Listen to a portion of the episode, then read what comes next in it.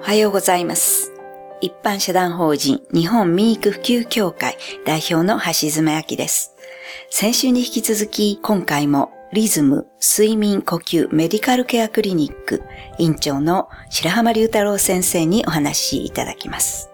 白浜先生、どうぞよろしくお願いいたします。よろしくお願いいたします。え先週は睡眠と太る、肥満との関係とか、あるいはまあ美容との関係とか、まあ、皆さん女性が特に興味があるような話題でしたけれども、今週は体温と睡眠、あるいは自律神経と睡眠とについてお聞きしたいと思います。はい。エアコンの効いた部屋で過ごされる方が増えてくると思うんですね。まあ、女性の方、特になんですけれども、例えば冷え性の方とかですね、はいい、らっしゃると思うんですけれども、夜眠ろうと思ってもなかなか寝つけないとかですね、そういうことをまあ訴えてくる方が増えてくるんです。で、実はその体温と睡眠というのはですね、結構あの密接な関係があって、人間というのはですね、その深部体温というものがあります。これは我々が温度計で測る体表の体温とはちょっと違いまして、はい。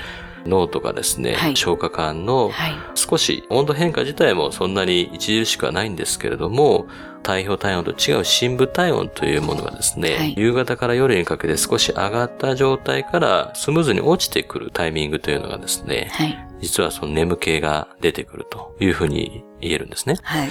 で、実はその、冷え性の方とかですね、はい代謝があまり良くない方っていうのは、その、お深部体温がまあ変動しにくいと。で、日中冷え切った体のままですね、夜こう、ちょっとシャワーを浴びた状態で、十分にこう深部体温が上がってない状態でですね、お布団に潜り込んだとしてもですね、はい。なかなかこう寝つけなくなってしまうと。はい。いうことがあったりします。なのでまあ、体温調整というものがきちっとできていればですね、深く眠ることができる。まあ、深部体温をちょっと味方につけることによってですね、えー睡眠が導かれるということをですね、覚えておいていただいた方がいいかなというふうに思います。はい。ただまあ、実際の、まあ、下がる度合いっていうのは本当に1度ぐらいなんですけれども、ただですねええ、例えばこう、お子さんがいらっしゃる方であれば、はい。まあ赤ちゃんがこう泣き出した時にですね、赤ちゃんがこうお腹が減ってるのか、何かこう眠たいのか、はい。何なんだろうと、はい。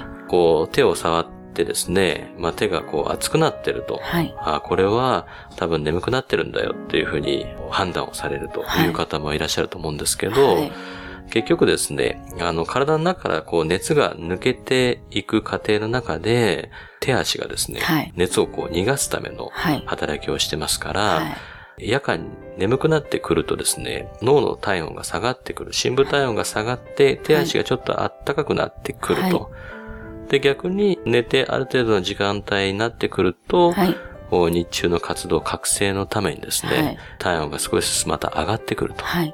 で、実は人間にとってレム睡眠っていう夢を見ているタイミングがあるんですけれども、はいまあ、そのタイミングにその体温が上昇していくというですね、はいまあ朝方というのは我々レム睡眠が多くなってきますので、えーそこでこう体温が上がって、まあ日中の活動につながっていくという覚醒につながるというふうなですね、まあ大まかなこう、こう流れがあるんですね。ああ、そうですね。はい。で、もう一つですね、自律神経と、はい。これもですね、最近よく、まあ、話を聞くと思うんですね。はい。交感神経、副交感神経というものがその自律神経に相当します。はい。交感神経というのは、その我々が活動しているタイミング、例えば日中仕事をしたりとか、はい。まあ遊んだりという時にですね、働いている。はい。副交感神経というものは、その逆のリラックスしたりとかですね、眠っている時に働いていく。で、えー人間ってですね、その交感神経というもののスイッチが入りっぱなしの状態っていうのは、はい。当然その副交感神経の働きが弱いと。なのでこうシーソーのようなですね、どちらかが働いている時にはどちらかが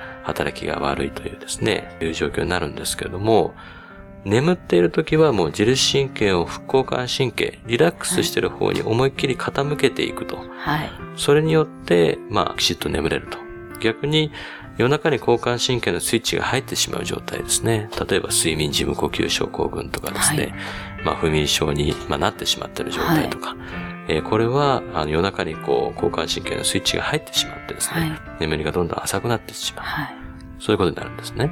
やっぱりですね、我々は、あの、交感神経を副交感神経に切り替えていくときにですね、ゆっくりしか切り替わっていかないっていうことを自覚しておくべきなんですね。はい、飛行機で、まあ離陸をして着陸するとき、思い出していただきたいんですけれども、着陸するときのような状況で、交感神経優位な状態から副交感神経優位の状態へ切り替わっていくと。なので日中、交感神経の活動が多かった日はですね、それだけ副交感神経に切り替えていくときに時間が本当は必要なんですよ。少しずつ少しずつこう落としていく。はい。で、それがどういうふうにその副交感神経優位に持っていくかっていうのをですね、はい次回にお話しさせていただければと思います。はい、わかりました。では次回は具体的な方法というのを先生にお伺いしたいと思います。また来週よろしくお願いいたします。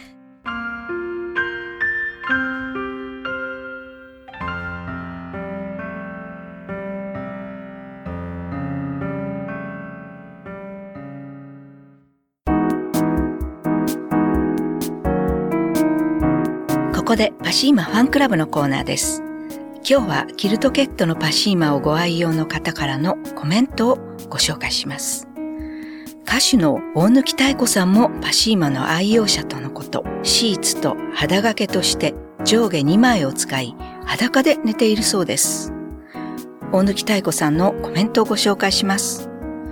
友達にはえーって言われちゃうんですけど、パシーマを使って裸で眠り始めた人はみんなハマっちゃうんです。ぬくもりがまさに人肌の温度なんですよ。裸で包まれていると本当に全てのことから解放されます。というコメントをくださっています。以上、パシーマーファンクラブのコーナーでした。